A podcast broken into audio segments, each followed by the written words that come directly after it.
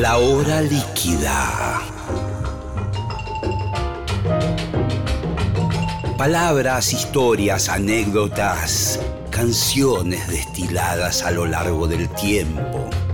Un cóctel que se evapora, una hora que se escurre entre las manos. Mi nombre es Gillespie y les doy la bienvenida a La hora líquida. Estamos conversando aquí, comenzando el programa. Bienvenidos, bienvenidas, bienvenides a la hora líquida. Eh, aquí Gillespie. Estamos en el auditorio de Radio Nacional, antes Radio El Mundo, en Maipú 555.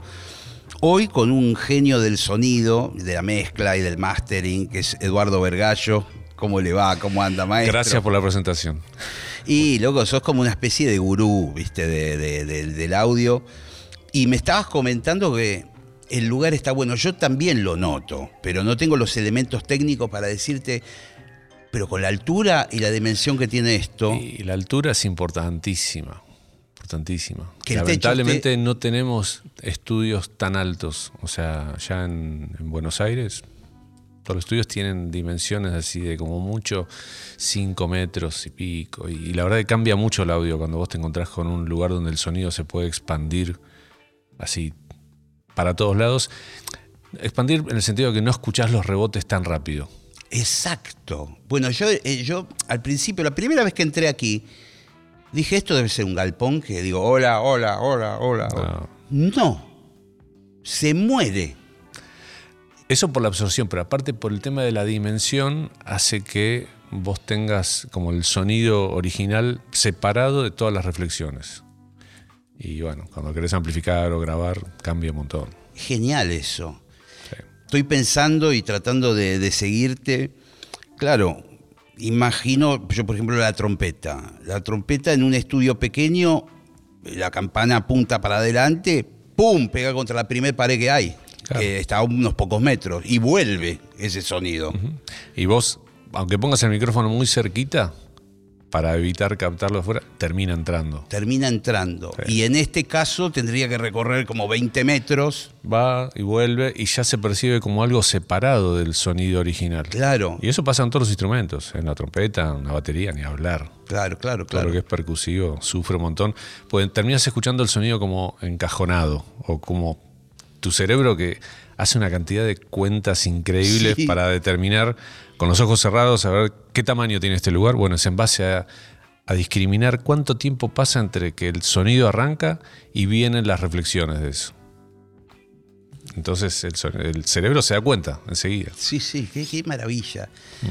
¿Cómo empezaste, Edu, con, con este rubro que es tan especial? Porque acá mayormente vienen músicos, pero viene gente de todo el espectro de la música. Los músicos encontramos enseguida un instrumento que nos seduce, por el sonido, porque alguien nos lo presta o porque vemos en el escenario a alguien que toca no sé, el saxo y quiero ser saxofonista. Pero es raro el approach del tipo que se va a dedicar a la ingeniería del sonido. Mira, tengo, lo tengo súper claro y muy ah. presente siempre, porque desde muy chiquito mi, mi viejo me inculcó mucho el escuchar música y manejar equipos y todo. Entonces, clase media argentina en los 70s, eh, teníamos el living con un equipo de música, un par de baffles buenos. Sí, sí. Ah, Estamos hablando de una época donde los transistores estaban empezando a ser más populares, pero yo tenía un equipo valvular en casa, ¿no? Mm. O sea, buen audio, grabadora cinta. Entonces estaba como. Me gusta el estilo de tu viejo, ¿eh? sí, sí, sí, publicista aparte. Muy bien. Entonces, él tenía de cliente una, una casa de, audio, que existían las casas de audio, hoy en día hay muy poquitas, ¿viste? Claro, claro, sí, sí. Y entonces siempre teníamos rotación de buenos equipos. Y bueno, eso me familiarizó con todos los botones, que me encantaba saber qué hacían y escuchar lo que hacían, todo. Y em, me empecé a grabar yo me gustaba tocar la guitarra, tocaba un montón, hacía mis grabaciones, y, pero estaba más del lado del músico. Y un día, em, me acuerdo, ¿te la revista Pelo? Sí, claro. Eh, aparece en la tapa McCartney bajando de su jet privado con sus hijos y con Linda, como estaba mostrando cómo era su vida en gira. Y yo dije, puta, si yo quiero tener una familia, te estoy hablando cuando era muy chiquito. ¿eh? Sí, sí. Si quiero tener una familia, la única manera de tener una vida así, rodeado de tu familia, todo, es siendo Paul McCartney o algo muy ahí arriba. Entonces, como dije, no, la música, no sé si se va a llevar bien con esa parte que deseo yo familiar, pues venimos de una cultura muy familiar, ¿viste? Acá en Argentina. Y entonces lo empecé a desechar. Y al mismo tiempo aparece en mi vida un disco que es Close to the Edge de Yes. Yo venía escuchando, había pasado ya de escuchar su Generis Beatles a la música progresiva de los 70, ¿no? Por un compañero de mi hermana que es un poquito más grande. Y veo en la contratapa la foto de los cinco músicos y un sexto. Digo, ¿este quién es? Y no decía quién era, pero empecé a deducir y vi que era el mismo ingeniero que estaba en los discos de Emerson Lake Palmer y todo. dije, ah, este pie es un crack, yo quiero ser como este. Así que bueno, ya desde muy chiquito, estaba hablando de los 10 años, empecé a ir por ese lado. Dije, uy, me encanta todo lo de la grabación y todo la fantasía que había en ese momento, pues hoy en día tenés videos de YouTube de las grabaciones, de todo. Y yo en ese momento me imaginaba que la grabación era otra cosa. Sí, porque era un misterio y de alguna forma uno escuchaba la música en los formatos que había en ese momento, en los soportes que existían. Yo fui bastante contemporáneo del cassette, particularmente por una cuestión generacional, aunque, claro está, mi primo que es más grande tenía sus buenos vinilos, con, un equipito ahí medio que se había armado, nada hi-fi, pero digamos un equipo casero, gareño. Mi viejo tenía el combinado, también con discos. Y yo, y apareció también en mi casa un grabador a cinta, que se lo compraron a mi hermano, un Sony de valijita, hermoso. Lo tengo todavía. uno que era color bordol. Que, ah, no, este de gris. Bueno, había, pero era, me parece que es el mismo modelo. Bueno, eh, con una tapita y que... Eh, y, y todo eso que vos contás, de alguna forma me resulta muy familiar también, porque yo me empecé a vincular con la música y creo que mi hermano tocaba la guitarra, mi primo también, pero ninguno de nosotros creo que pensaba en la vida itinerante del músico. Nos gustaba tocar de entre casa y, y naturalmente yo también pensaba eso. La parte de no vivir en tu casa no me gusta mucho, la de estar todos los días en un hotel distinto. Eh, vos lo pudiste concretar porque al ser vos has tenido tus propios estudios, después vamos a hablar de eso. Eh, vos dijiste, yo trabajo acá. Eh, o sea, Gustavo Cerati, que viaje por todos lados, pero después que venga acá. Sí, después, viste cómo es la vida, te va llevando por un montón de cosas que ni conoces ni te imaginás tampoco. Pero sí logré compatibilizar, tener todo lo que me gusta y hacer toda una vida de eso y ser feliz con eso, que creo que es de lo más difícil. Sí, sí, sí, sí. Este, yo recuerdo, sí, estuve en montones de giras. Que hoy en día, cuando a muchos eh, me preguntan cómo era, y sí, yo por ahí me he ido tres meses o cuatro meses de, mi casa sin volver. Bueno, te tocó Soda Estéreo en momentos. Sí, con Soda, con Rata Blanca, con un montón de gente que eran giras más largas que la que se hace hoy en día. Claro.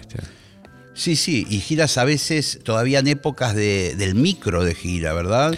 Y era eh, por ahí avión hasta el lugar principal y después de ahí micro a todas las ciudades, hacías base en una, pero mucho micro también, mucho bus. Vamos a volver al, mundo de, la ingeniería de grabación y todo eso. Eh, en algún momento hemos hablado con Facu Rodríguez y con Mario Breuer o Gustavo Gaubri en este mismo programa. No había dónde estudiar sonido. No. En un momento pareció... Yo me, acuerdo de haber ido a golpear la puerta de los tres estudios que había, o cuatro. Sí, me dijeron, no. O sea, digo, vengo a hacer lo que sea. Claro, claro, lógico. Y bueno, empecé a estudiar ingeniería eh, en la UBA. Ingeniería normal para hacer Ingeniería electrónica. Ah, ingeniería electrónica. Este, en la UBA. pero en cuanto se abrió la posibilidad de estudiar sonido en la escuelita de David, de León, de este, me, anoté ahí, porque dije, es la única manera que tengo de entrar a este, a este mundo. O sea, no me interesaba saber, sino me interesaba poder meterme. Pues yo la verdad sabía bastantes cosas, no había estado nunca con una consola y con un grabador de 16 canales, pero sabía cómo funcionaba. Cómo funcionaba la electrónica, cómo funcionaba el audio. Entonces me metí ahí y bueno, al toque me instalé. ya pasé a ser asistente en el estudio, tuve por suerte como la mentoría ahí de, Peter Baliani, que ya falleció, pero que era el ingeniero eh, del, estudio. Este, que él fue production manager de, Soda también. Entonces, por ahí hubo un, primer vínculo de cómo desarrollar mi carrera, pero fundamentalmente me metí ahí porque era la única manera de entrar. Este, y ahí empezaste a hacer horas de vuelo, eh, probando los, los, micrófonos, viendo lo que rinde, lo que no rinde, porque hay, hay mucho folclore alrededor de esto. Y... Mira, cuando sos asistente, y que lamentablemente es algo que se perdió porque desaparecieron los estudios y ahora todo el mundo trabaja en la casa. Cuando sos asistente tenés la oportunidad de aprender todo.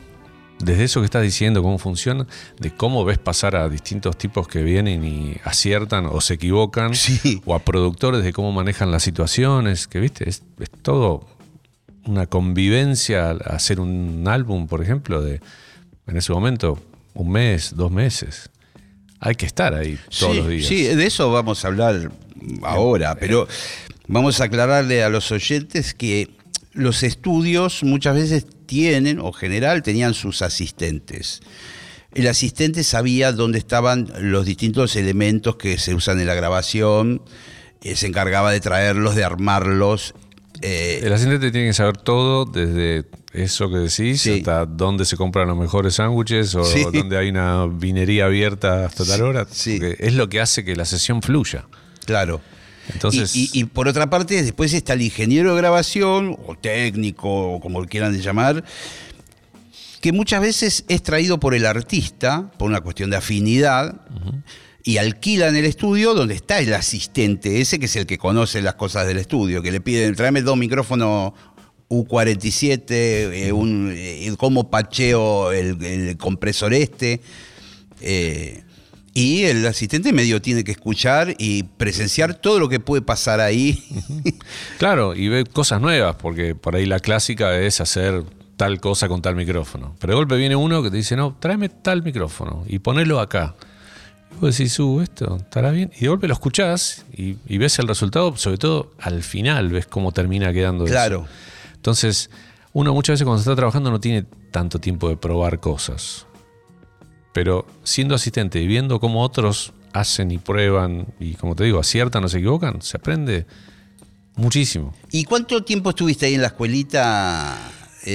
Mira, yo estuve como asistente un par de años y, también al toque empecé como al año siguiente empecé a dar yo clases, no de la parte de grabación, pero toda la parte técnica, digamos, teórica. Sí poco de electricidad y magnetismo y cómo funcionaban las cosas. Claro, claro. Tu parte de ingeniero electrónico. la tenía clarísima. Entonces, enseguida armamos junto con un par de amigos un mejor programa, más completo. Y bueno, ahí estuve como tres años más o menos.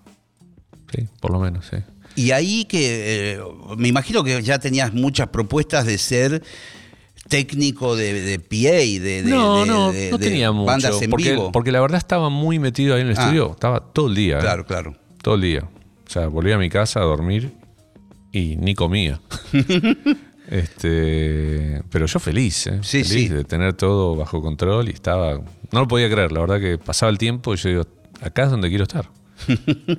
Qué maravilla. Sí, sí, sí. Y, después de esa distancia, eh, ¿viene la época de Mr. Master? No. No, no, eso vino mucho después. Ahí yo, eh, como te dije, conocí a Peter Baliani, que estaba, empezó a trabajar con Soda como production. Y vino también una sesión Adrián Taberna, eh, que es el ingeniero de Soda, ¿no? Era el ingeniero de Soda después de Gustavo. Y ahí, que me acuerdo, hicimos un disco de Durazno de Gala, que era la banda de Botafogo. De Botafogo, claro. En, una noche ¿eh? se grabó ese disco. solamente ¿eh? grabar y mezclar todo el disco en una noche. Este, Eso sí es una mansada, te queda la cabeza. No, son todas experiencias. En ese momento todo divertido y todos buenos músicos, ¿no? Todos muy buenos. Y ahí Después de ahí creo que volvió Adrián con otro proyecto, una música de una película, con Adrián Saiz. Y un día me llamaron para ir a trabajar con, con Soda, a cubrir la posición de monitorista, que yo nunca había hecho en mi vida, monitores. Claro. Vamos a explicarle a la gente que los grupos grandes, los recitales grandes, eh, tienen como dos instancias distintas del sonido. el, operador del PA, que es el operador general, de, el que maneja todos los botones de lo que suena. El sonido que escucha la gente. En el estadio, que escucha la gente. Y después está el monitorista, que generalmente está al costado del escenario, que tiene como un segundo sonido en paralelo, que es lo que escuchan los músicos, que a veces es, notablemente distinto que lo que escucha la gente. Tiene muchos sonidos, porque en realidad es un sonido para cada músico. No es el mismo para todos. Exacto. El baterista te pide quiero más bajo, el cantante dice bajame tal o cual cosa que me interfiere a la voz. Entonces cada uno de los músicos que están en el escenario tiene una mezcla distinta de monitoreo y de eso se encarga el monitorista. Exacto. Y, hoy en día hay otra posición más que es el ingeniero que hace el streaming, que se la mezcla para mandar a las redes y a la tele y todo eso. Claro, a veces se saca de una consola, pero otras veces más pro se hace con un ingeniero aparte. Así que muchas veces hay tres ingenieros involucrados. Qué maravilla. ¿Época de Soda cuál? Eh, y yo entré en el 89, que fue final de Doble Vida. Y entré, hice, un show y después se fueron a grabar Canción Animal. Y ya después de ahí ya toda la Doble Vida, que era un disco bastante complicado desde el punto de vista, había mucha presencia de teclados, había... Sí, sí, en esa época estaba... Sección de viento. Estaba el Gonzo, estaba Andreita Álvarez en percusión y Twitty. Claro, claro. Este, sí, aparte, bueno, Soda ya estaba en un punto así de, éxito. Sí, sí. Yo había, lo había ayudado a Adrián eh, en el show ese que se hizo en Obras Afuera. Este, y había estado también en alguna Creo que había hecho una transmisión de, algún show en Vélez, creo, algo así, previamente. Es decir, que ya, ya tenías... Tenía un poco de contacto, pero no, no eras parte del staff. Y un tipo, el caso de Adrián Taberna, un tipo que no, es sencillo. Eh, o sea, ¿Y en esa época? Muy temperamental, eh, bravísimo y, divertidísimo a la muy vez. Divertido. Y muy buena gente. Muy divertido con una memoria. ¿No vino acá todavía? No lo pudimos enganchar. Ah, está, pero girando quedan algunos pocos programas. Este tipo tiene una memoria, se acuerda de todo. Sí, sí, sí. De todo, ¿eh? Todo, cantidad de detalles de lugares y de ciudades, increíble. Y le gusta darle rosca a los equipos. Eh, tiene. Y vos nunca decías, pará, pará, pará, Adrián. Es que era parte del sello del sonido de Soda también. Sí, claro. Todos lo sabían que Soda era un grupo pop pop rock, pero potente, digamos, con potencia de rock. Claro, claro. Eso fue bastante importante, me parece, para el desarrollo del grupo, más allá de sus canciones tremendas y de lo que tocaban, cómo se mostraban, y por eso Adrián estuvo siempre. Sí, sí. Y siempre jugó como al límite, ¿no? De, Yo recuerdo del equipamiento, digo, de que flotara todo por el aire. Tengo dos imágenes. Una estar operando, la consola de monitores va generalmente detrás de los equipos, ¿no? De, los parlantes, digamos, para la gente. Y se empezar a ver humo Digo, pero no es la máquina de humo, está allá. Y yo vengo, el humo sale de acá. Parlantes quemándose. este, y otra vez me acuerdo un concierto en Valencia, en Venezuela, este, ver el, generador, ¿no? Se usa un generador de electricidad para, los conciertos. Saliendo fuego por la Claro. Y ya no daba más. dale más, dale más. Tremendo, tremendo. Qué maravilla. Y qué, qué fortuna también que tuviste de, empezar a acompañar a ese grupo Soda Stereo eh, en un camino tan glorioso que muy pocas veces se da. Definitivamente. Y aparte, en un momento de ellos también de transformación puedo decirlo, como más artístico. Sí. ellos arrancaron como un grupo bien pop. Coincido con vos. Entonces, eh, viste, fueron. De hecho, a mí cuando entré, Soda Stereo no me, no me gustaba tanto. Tenía signos que me parecía que estaba bueno, pero no era fan. Yo estaba en ese momento, ¿qué estaba escuchando? Más algo post jazz rock o Pat Metheny. Sí, sí. Viste, siempre muy musical todo, con mucha. Aznar, eh, de todo, todo. Eh, Luis Alberto Spinetta. Sí, siempre, como, Como, ese mundo, ¿no? Sí. Y entonces de golpe empecé a, vivir como esa transformación de ellos bien artística, ¿no? que ya desde Canciones de Animal, en Sueño Estéreo, todo se manifestó súper claro. Y después Gustavo Solo también. Por más que siempre tuvieron esa cuotita pop de, buenas canciones, con buenos estribillos, todo, eh, bueno, había mucho arte ahí. Mucho. Sigamos un poco el devenir de tu eh, camino, porque varias veces nos vamos a terminar cruzando con los soda. Eh, ahí empezás a trabajar con giras largas, con ahí te tenías que embarcar en serio. sí.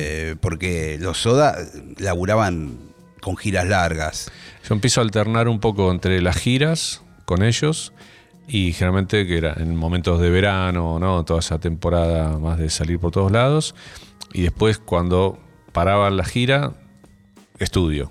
Les empecé a meter la idea de hacer su propio estudio para que bueno, tuvieran sus posibilidades infinitas de, tiempo y todo. Claro, ir todo el día a cualquier hora y grabar sus cosas.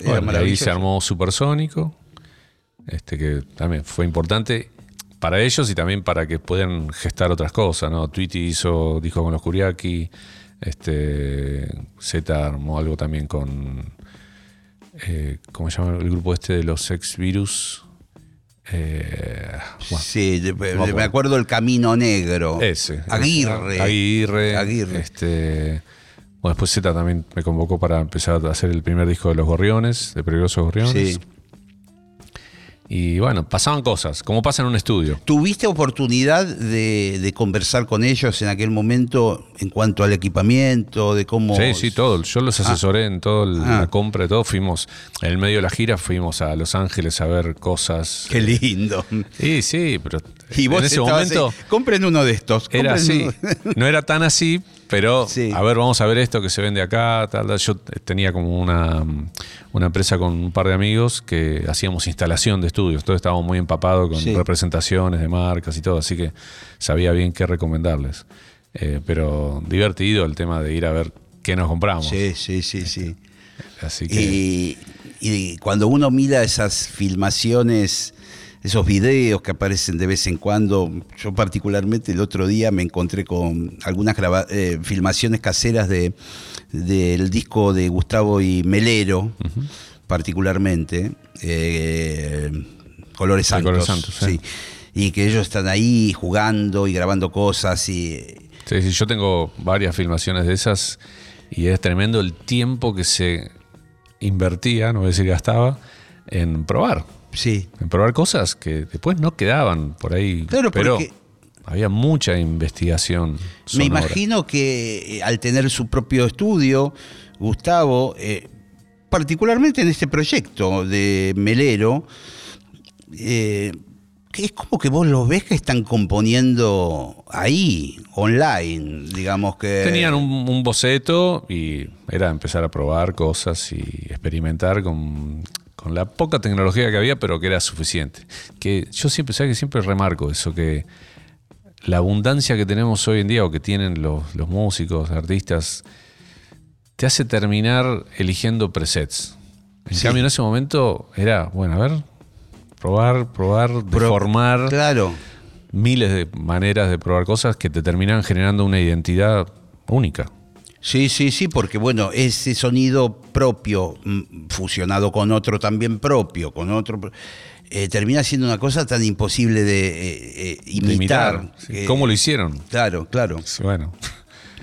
Y ahí como un, poco vos alternabas con, con, Adrián Taberna, ¿cómo solían trabajar? Eh, no, en o Adrián directamente. En el estudio Adrián no se metía. Ah. No, no, no, no, no era. Nunca, él nunca fue un tipo de estudio. Si bien hizo algunos discos, nunca fue bicho bien de estudio, más de vivo.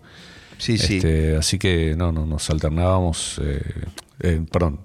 él, él manejaba el estudio, él era el estudio manager de Supersónico, más bien administraba como los tiempos, horarios. y medio vivía por ahí. En, una época estuvo viviendo en la misma sala, en, un lugar. Mm. Y. Em, sí, pero no, no, no nos cruzábamos tanto. Sí, de gira sí convivíamos y era mi compañero claro, de Claro, claro, claro. Pero digamos, él nunca le llamó tanto la atención sentarse ahí horas y horas a grabar. No eh, tiene la paciencia, me parece. Le gusta el nervio, la adrenalina del show. Sí, sí, más de una vez lo crucé así en, estudios. Dice, no, no, sí, mezclé un disco en una tarde. y por eso estamos un día para mezclar una canción. Claro, claro, claro. No, no tiene, no tiene, definitivamente no tiene la paciencia para eso. Pero bueno, tiene sus resultados. Bueno, eh, eh, siguiendo un poco el devenir de tu, de tu trayectoria, ahí estuviste full time. Ya no podías hacer tus propios. Eh, a menos que los trajeras a los artistas a trabajar a, Supersónico. No, pero ahí me empiezan a convocar a mí para hacer otros proyectos. Y yo empiezo a relacionarme con, otros artistas, pero cuando estaba ahí ya con Soda, ya me llamaban de, de Luis Miguel, ponerle, querían trabajar conmigo, cosas así. Este, pero, Mirá el nombre que tiró, ¿eh? No, y yo en ese momento dije, Luis Miguel, no, ni pedo. Como que no es mi palo, realmente me gustaba, siempre me gustó el rock y la música, así que no me iba, ni, ni lo pensaba. Sí, ponerle hice shows con Mercedes Sosa, sí. que me parecía súper digno y, tremenda, la verdad que sí, sí. gran experiencia. Este, pero fundamentalmente me empecé a conectar de a poco con artistas que me llamaban para, para hacer discos. Sí, que siempre, por lo que yo interpreto, te, han gustado artistas eh, eh, más bien experimentales. Vos tenés como un, romanticismo ahí. yo conservo el idealismo del rock, claro. muy ligado al arte y cero comercial. Entonces a mí me venís a plantear, che, haces este disco medio pop, no me interesa. Mm. Me interesa hacer algo que yo me sienta parte, que pueda aportar cosas y que, nada, lo escuche y diga, qué bueno, está este disco. Ah, yo trabajé. ¿Entendés? Que me pasa un montón de escuchar, ¿viste? Cuando vas escuchando en tu. Yo tengo en mi teléfono todas las cosas que, hice y otras. Y golpe aparece en random algo y digo, esto está bueno. Ah, este está el disco, sí. Y, me gusta eso. Y vos tenés en claro tu, tu, lugar, como hablábamos hace un rato, ¿no? De, de en esas sesiones de muchas horas donde los artistas a veces están fatigados o hay hasta cuestiones de egos que empiezan a surgir, eh, o ese día el cantante está para atrás y no puede cantar nada y alguien le tiene que decir, bueno, eso es Mira, ¿por qué no grabamos otra cosa hoy? Y, el tipo es el líder de la banda o el frontman. ¿Y cómo, cómo le decís que Esas son de, las cosas que se aprenden de los demás. Claro. O sea, puedes autodidactamente pilotear una situación, pero si vos viste cómo una persona ya pasó por eso y cómo lo manejó, es eh, nada, haberte leído un libro y haberlo aprendido, ¿entendés? Eh, yo he aprendido cosas de Mario Breuer, cómo manejaba sesiones. Me acuerdo, porque en ese momento tenía un librito y anotaba cosas. Había vuelto y dije, puta, qué bien que maneja el espíritu de la sesión este claro. ¿no? Muy divertido, todo, muy divertido. O sea, no, no, pasaba tanto por lo técnico, sino por el manejo de... Del ánimo. Que es muy importante porque eso es lo que queda grabado. Claro, es buenísimo lo que decís. Es así, es así de corta. Es cuando vos algo te emociona o te divierte y, quedó registrado, no importa si estuvo bien, mal tocado, lo importa es ese espíritu.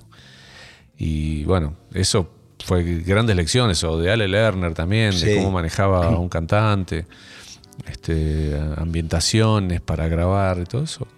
Es, importante, es muy... Hay una cosa que no me acuerdo con quién la hablaba yo que le confesé y que ahora te lo confieso a vos, Edu, que es que cuando a mí me invitan a participar de algún proyecto, de un tema o algo en un estudio de grabación, grabar mi trompeta, yo sé que en la primera toma van a pasar cosas pero solamente yo lo sé.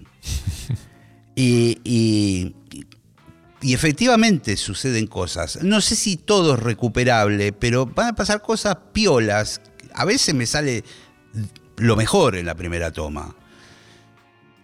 y, me da cosa decir en el control del estudio. Che, graben por las dudas. Che, graben, porque yo estoy como muy enfocado y, me voy a tirar a hacer una toma buena de entrada. Muchas veces están boludeando, probando eh, lo que fuere y, no la graban. yo digo, qué lástima, ¿viste? Qué lástima, porque están enfrascados. No, el micrófono, fíjate, alejalo un poco. Eh. Mira, si, si uno es ingeniero de grabación, sí uno tiene que estar grabando siempre. Aunque estés ajustando, que, es válido, ¿no? O sea, yo no sé a qué volumen vas a tocar. Claro. Pero hoy en día, con las herramientas que hay, no te puedes perder de grabar algo, aunque en un momento distorsione un cachito y bajaste el volumen, no pasa nada, se corrige. Pero lo que vos tocaste o lo que vos cantaste, lo tenés que capturar porque yo siempre pongo este ejemplo. Eh, cuando vos dejas un mensaje a alguien, ¿no? Por WhatsApp. Sí. Y no, pues tal cosa, sea un mensaje con un chiste o. Sí, Uy, se, no se grabó. Y lo tenés que volver a hacer, ya no, es, lo mismo. No es lo mismo. Pero no es lo mismo, lejos no es lo mismo. Sí, sí, tu actitud, coincido con vos. Tu actitud no es la misma, ni, ni es espontáneo. Entonces, tenés que ser muy, muy profesional, nivel Gustavo o Mercedes Sosa, así que te pueden repetir cinco veces lo mismo, igual de bien, o a lo mejor un poco distinto, pero con, con emoción. Tenés que ser muy profesional para poder repetir. Exacto. Y hoy en día, la verdad que la mayoría de los artistas y músicos no tienen ese nivel de profesionalismo. Entonces no te puedes perder ese momento. De al menos la, muy la frescura, la, Total. la emoción inicial. Eso es mucho más importante que todo lo demás, que con qué micrófono, que con qué instrumento. Ese momentito es clave. Sí, sí, sí. Y, una vez me, causó gracia viendo un documental de Thelonious Monk, que es muy bueno, que lo produjo Clint Eastwood con unas cintas que había en blanco y negro. Sí, sí, sí, lo vi. Y que sucede eso, que el tipo llega al estudio, están sus músicos y se ponen a, a tocar y en el control están como conversando los técnicos y qué sé yo. Y los tipos tocan un buen rato. Nunca se detienen. Y cuando termina, se para el telonium del piano y se va. Y los, y los tipos dicen, no, pero no lo grabamos. Y hay un bardo ahí, pero dice, ¿cómo no lo grabaron? No, que estaban moviendo los volúmenes. Dejamos la vida. Claro, claro, claro, claro. No, y aparte pasa algo también dual, de que muchas veces el que está siendo grabado piensa que están ajustando y que no lo están grabando, entonces está más relajado. Exacto, también. Sí, sí. Entonces, consejo, vos grabás siempre porque nunca sabes qué es lo que te vas a perder. O sea, lo peor que te puede ser, te, puede pasar es que te digan, ¿lo grabaste? Y que vos no lo hayas grabado. Eso es una pena tremenda. Sí. Y, en el mismo sentido de lo que estamos hablando, he presenciado sesiones, ahora tendría que pensar cuáles, pero sí conozco la situación, de que por ahí viene un músico invitado, un sesionista o algo, y repetir, y repetir, y repetir, y repetir, y repetir, y repetir, y me quedo corto, y repetir, y repetir. Y el tipo cada vez toca menos. Cada vez toca menos, cada vez toca menos, cada vez toca menos, se va endureciendo, se va poniendo mal, como casi te diría, al borde de llorar, ¿viste? No sé, decir, loco, déjenme ir, déjenme ir porque no lo, puedo hacer lo que me están pidiendo. Lo que mejor puedes hacer ahí es decir, tranquilo, vamos a hacer otra cosa o lo hacemos otro día. bueno. Relajado, porque esa tensión no, no, no, suma. Y, pero pasa, ¿no? Eh, sí, pasa un montón de veces. Si bien yo soy bastante eh, pro de de valorizar la adrenalina que había en una época donde el tiempo de estudio era muy valioso. Claro. O la cantidad de canales era más limitada. Yo creo que todo eso te condiciona a veces para bien. Porque justamente hay gente, y yo me considero un poco también así, que reaccionamos un poco ante... La adversidad, sí. Hay que, hay que sacarlo de adelante. Hay que hacerlo. Y lo he visto muchas veces, por eso sé que el, confort de, a ver, dame otra toma más, abrimos otro canal más, a veces no siempre es que juega a favor de la obra.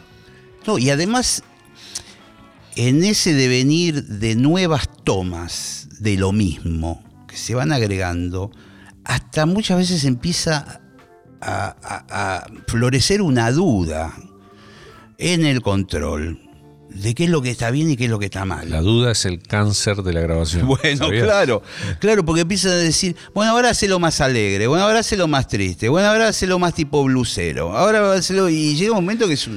Cuando tenés tantas opciones, eh, le das lugar a todo esto. Si yo te digo, che, le tenemos dos canales tengo para grabarte. Claro. Toma uno y toma dos. Para mí toma tres va a haber que borrar alguno de los dos. Es genial. Para mí lo mejor que.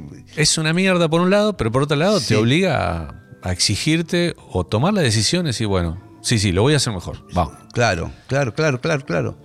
tiene su parte positiva. Vamos a ir llevando esta historia en paralelo, que yo te pregunto cosas y a la vez te voy preguntando de tu, de, tu vida profesional. Eh, después de la experiencia de, Soda, en un momento Soda se separa, en el 97, por ahí, el famoso Gracias Totales, y cada uno para su casa. ¿Ahí es donde arranca Mr. Master?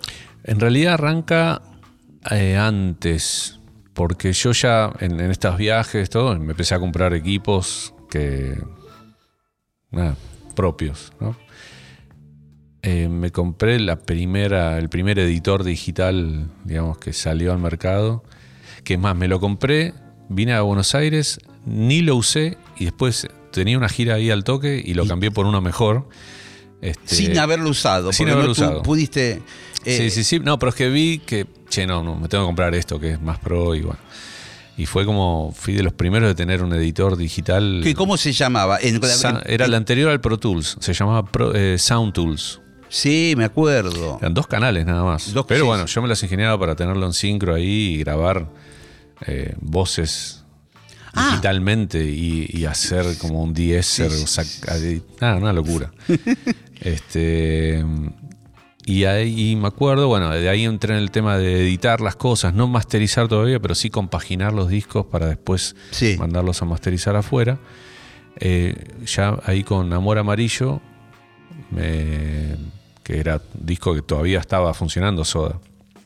Me armé. Claro, Amor Amarillo se hizo en un impasse, pero la banda no estaba separada. En la época que Gustavo se fue a Chile. Claro, volvió de Chile o, o en el medio ahí. Y me acuerdo, yo llevé los equipos a Supersónico, empecé a editar el álbum ahí, estaba Marianito López mezclando, edité todo, y ahí Gustavo me dijo, vos te tenés que llamar Mr. Master. Mirá, vos no sabía la historia de... Sí, sí, sí. Y ahí me bautizó y bueno, ahí ya... Creo el estudio empezó en el 94. Por ahí. Vamos a contarle a los oyentes que Mr. Master fue como la, la marca de mastering durante tantísimos años, un par de décadas. Eh, hoy por hoy no sé si hay otras, eh, no sé cómo es el tema, porque se, ha desdibujado un poco también el mundo del Mira, hay, más estudios que en ese momento que eran los únicos, este, con Mario Breuer también. Este, no había muchas opciones. Pero Sí, creo en el 94 empecé, 94 exactamente.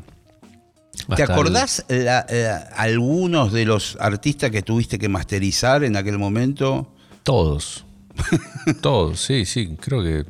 Salvo con Fito. No, sí, Fito hicimos uno de, Abre. Hicimos mastering de Abre.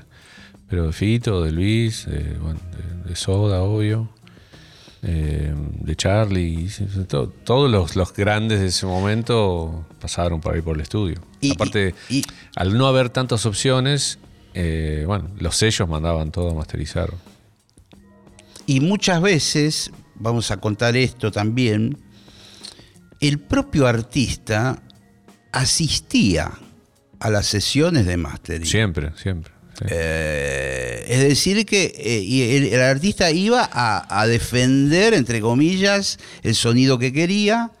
Y vos has estado con todos estos tipos sentados al lado. Sí, total. Sí, sí. Mi, sillón del estudio de mastering, que sigue siendo el mismo y está impecable, ahí por ahí pasaron todos. Claro, porque en un momento te levantabas vos y decías, sentate vos y escucha. No, no, no, hablo del sillón de atrás. Ah, el de atrás, el de atrás. Ah. Que por, cómo eran las cosas en ese momento, todo el mundo terminaba la sesión dos horas antes de ir al estudio de mastering. ¿no? Decir, bueno, vamos a masterizarlo. Claro.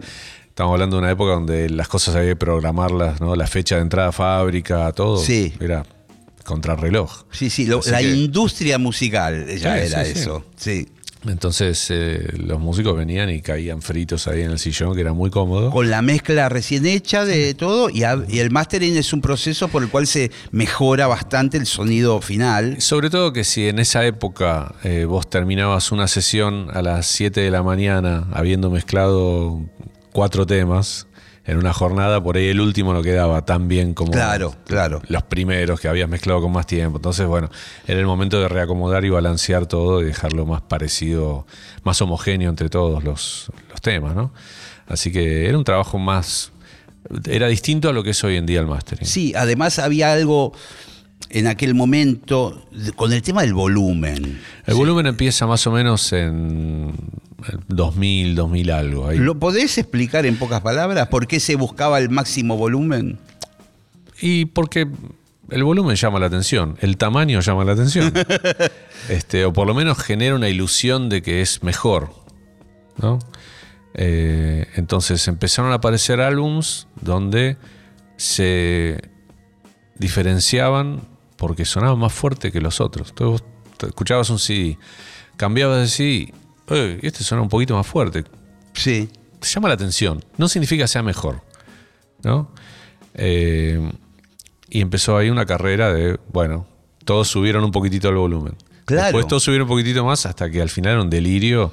Era un delirio que uno miraba la computadora, en vez de ser un espinazo de pescado, era un bloque así negro de. Un chocolatín, como decía Pedro. Claro.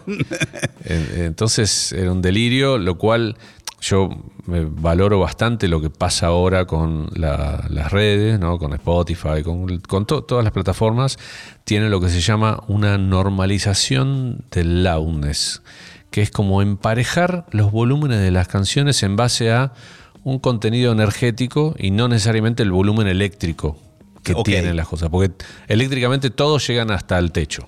Todos ocupan el mismo espacio. ¿Hasta el cero es o más? Hasta el cero. Ponele hasta, el, hasta el cero. El cero dB famoso. Exacto. No, el cero dB digital, que es distinto al cero BU de los búmetros que ah, veíamos nosotros. Es otra cosa. Otra cosa. Pero ah, después de eso ya puede. más de esto no puede ir. Puede empezar a romper todo. Pero dentro de esa cantidad yo tengo cantidad de energía como más densa metida ahí adentro. O menos densa. Menos densa significa que la música va a tener más dinámica, más diferencia entre los volúmenes eh, de los pasajes más suaves o los más fuertes. Entonces, si vos normalizás eso, normalizar quiere decir emparejas eso, bueno, no, vos como usuario de la plataforma no tenés que andar subiendo y bajando el volumen. Exacto. Eso es, y la verdad que lo hacen muy bien lo hacen bastante bien. Es verdad, porque uno cuando entra, por ejemplo, en Spotify y pone una playlist cualquiera, los artistas son distintos, grabaron con distintos estudios, todo, y está todo bastante parejo. Bastante parejo. Vas a ver que cómo, cómo administra esto la plataforma, subiéndote o bajando el volumen. Si vos mandas muy densamente y se hace con la compresión, eso, ¿no? Si te das mucha energía muy condensada y todo eso ocupando mucho, el tipo dice, uh, esto suena muy fuerte para el usuario, te bajo el volumen. Claro. Y lo baja, ¿eh? y, Lo, baja. Por eso cuando escuchas discos viejos en una cosa así, suenan bastante más fuerte que los otros. Sí. Es curioso eso. Entonces, es al revés de lo que la gente tiene. A mí todo el tiempo en el estudio de máster me dicen, che, pero suena bajito. Digo, no, no suena bajito, suena bien. Vas a ver que después cuando estés subido a la plataforma va a sonar bien. y con dinámica, con, impacto. Vamos a, seguir avanzando porque eh, la cosa sigue. No sé si Mr. Master, bueno, yo... Eh, llegué a conocer mucho a Andrés Mayo. Claro, éramos socios en ese momento. Eh, socio tuyo, aunque eventualmente yo te veía a vos también, porque llegaron a tener como dos estudios dentro de Mr. Master o algo por el estilo. No, no, no, no, En, Mr. Master estaba solamente Mr. Master. Ah, y había un Project Studio donde alguna vez ah. te he visto a vos trabajar en algo o algo. Eh, teníamos una sala B. Que, es, exacto. pero no era algo que, que generáramos audio desde ahí, era más una oficina que otra cosa. Claro, claro, claro, claro. Sí, recién en el 2005 yo ahí armé el estudio de, de mezcla este Revolver, que queda encima de lo que era Mr. Master, que ahora se llama Puro Mastering. Bueno, eh, alguna vez pasé por Revolver también y vos me hiciste escuchar alguna de las bandas que estabas trabajando. Eh, ya como mm, casi productos, no sé si de un sello propio o cómo. No, yo tengo mi propio sello, después te cuento eso, pero no, básicamente el estudio era como para. Lo pensamos con Hernán Agrasar, que es mi socio, eh, como un estudio para mezclar singles. Ya te estoy hablando del 2005, empezamos a visualizar que venía por ahí la, cosa. Visionarios, ¿eh? Ustedes. Y veía un poco lo que pasaba y, también lo que me pasaba a mí, que yo necesitaba una herramienta para mezclar bien, porque en esa época eh, la economía argentina, media, como siempre, un desastre. Me jodiendo. yo digo, vamos a mezclar a el pie, por ejemplo. Sí. Y me decían, che, pero si vamos a mezclar el pie, no tengo plata para pagarte a vos. Claro, claro, claro, porque es muy costoso. Y yo siempre privilegié trabajar con buenas herramientas. Desde que empecé a hacer sonido en vivo, digo, ok, pagame menos, pero alquilemos esta consola o este rack, porque yo quería sonar como estaba acostumbrado a sonar en estudio. Entonces, eh, para mí muy importante.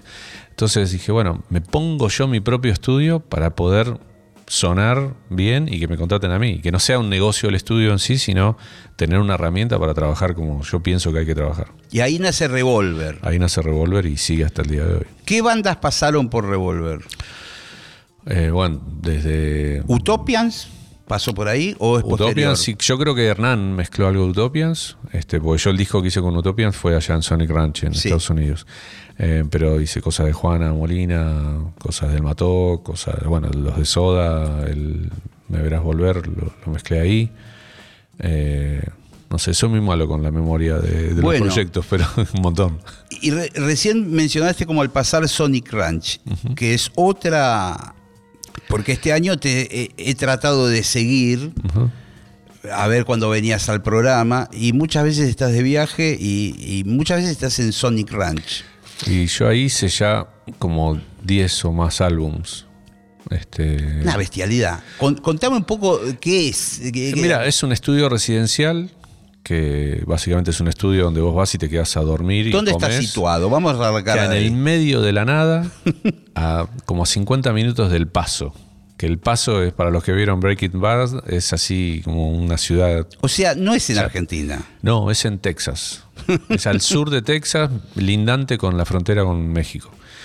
Eh, y es un estudio increíble. Increíble. Sí, he hablado con Barbie Recanati que pasó por el programa y me contó. Es increíble porque así como este lugar, ¿no? Que tiene su energía y su, su cosa mística un poco, ¿no? Por, también por todo lo que ha pasado por acá. Bueno, que cantó Gardel, me parece, ahí me pone Edith Piaf. Esas cosas energéticamente siguen estando acá, de alguna manera. Yo no te lo puedo explicar, pero bueno, el dueño de este estudio, que son hoy en día como cinco estudios, es un tipo absolutamente místico. ¿no? Aparte de tener los recursos para montar los estudios, todas las cosas que hay en el estudio tienen una historia detrás que tiene que ver con esa energía inspiradora para los músicos. Vos agarrás una guitarra y decís, ah, esa guitarra la pintó el que hizo el arte de Led Zeppelin 3. Esta guitarra es la única guitarra de Steve Ray Vaughan que, no pertenece a la familia. Este teclado lo tocó Steve Wonder.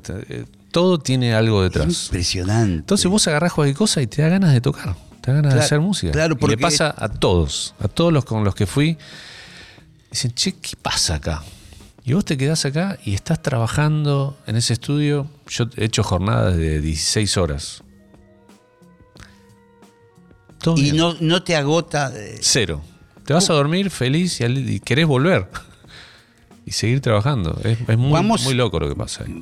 Vamos a ampliar un poco esa data, porque a mí me agarra una curiosidad muy particular con eso. ¿Cómo conociste ese lugar? a mí me llevó un grupo eh, mexicano que se llama Elefante, con el cual yo había trabajado en el pie, justamente. Eh, me, llevaron a hacer un disco ahí yo fui con toda la desconfianza, tipo, che, este lugar que no lo conoce en el nadie. Medio del desierto. Puedo decir, bueno, yo había ido a estudios en Nueva York, en Los Ángeles, pero esto ir al medio de la nada. Había visto en el website que tenían buenos instrumentos y cosas, pero. Y no sabía cómo era tampoco, porque cuando vos vas a un estudio afuera que tiene de todo, todo te lo cobran aparte. Claro. O sea, va la tarifa de las ocho horas que dura la jornada y, ah, quiero este compresor, quiero esta guitarra. Claro. al final te aparece en la cuenta tanto por hora o por día. Es como un backline que tienen a disposición, pero vos... En... Acá, cuando me fueron a buscar, le pregunto al asistente, digo, ¿y está todo incluido? Sí, sí, todo incluido. ¿Y qué horario? Todo el tiempo que quieras. raro. Sí, sí. Y es así, y funciona así hasta el día de hoy. ¿Y fueron con Elefante? Hicimos un disco, yo. Obviamente tienen que vivir ahí. Porque vivís, ahí, vivís ahí porque no tenés a dónde ir, porque te queda lejos de todo. O sea, hay un supermercadito ahí cerca de pueblo, pero es lo más divertido que puedes encontrar. Entonces, estás full concentrado haciendo el disco ahí, full. Y la verdad que yo cuando volví de ahí, de esa experiencia, que creo que fue justo antes de hacer la gira de Soda, eh, volví y le dije a Hernán, mi socio, che, el estudio vamos a hacerlo gigante. Lo más grande que podamos, porque me di cuenta lo que era tener un lugar tan grande.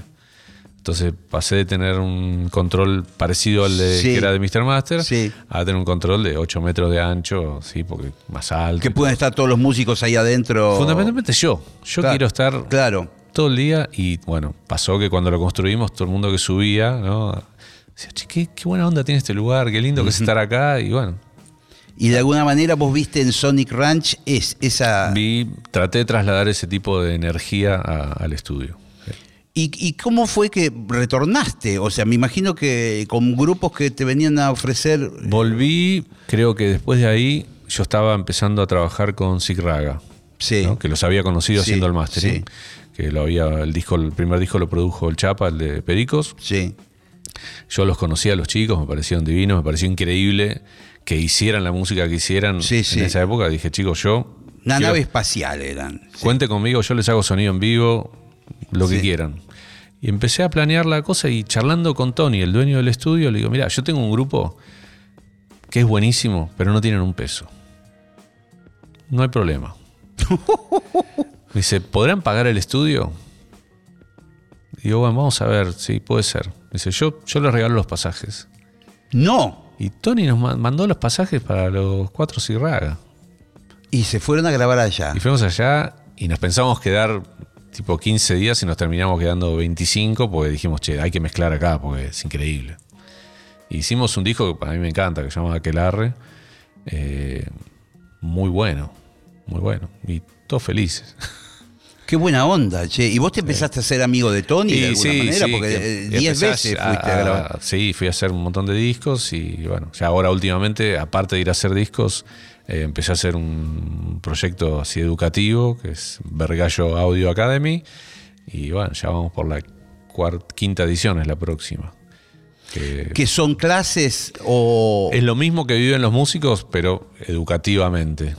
Digamos, vamos, son 14, 15 personas que convivimos ahí cinco días y bueno, les bajo mucha teoría y empezamos a hacer mucha práctica. Grabamos canción, hacemos una canción con los mismos alumnos. Grabamos, la mezclamos, la producimos, todo ahí entre todos. Muy divertido, muy, muy educativo. Y termina con la canción mezclada y terminada. Sí, sí. Contame en eh, los últimos minutos que tengo, ¿en qué andás en la actualidad? Pues son múltiples las actividades. Mira, aparte de eso, eh, yo ya desde hace como 10 años formo parte del consejo directivo de los Latin Grammys. Sí. Y estoy ahí muy, muy metido y me interesa dejar un mensaje que uno tiene la idea de, uh, los Latin Grammy, la alfombra roja. sí, sí, es lo que pienso yo. Solo para grandes ligas y, y no es así. O sea, vos haces un disco de jazz instrumental y te garantizo que... Nunca, nunca supe cómo presentarlo, ni siquiera, eh, pero bueno... Eh, Mira, vos tranquilamente podés ser miembro. Te haces miembro, entras a la página, llenas unos formularios, pagás una cuota de 50 dólares al año y sos miembro y eso te permite votar, votar. y inscribir tus discos. Ok. Ahora, lo bueno es que te aseguro que va a haber un comité que va a escuchar todos tus discos que, que postules y van a decir, ah, che, esto está bueno. ¿Cuántas vistas tiene en Spotify? No importa. Pero está buenísimo. Es que es así. Mira vos. O sea, vos tenés por un lado los premios principales, viste, el álbum del año, todo eso que sí son cosas muy populares.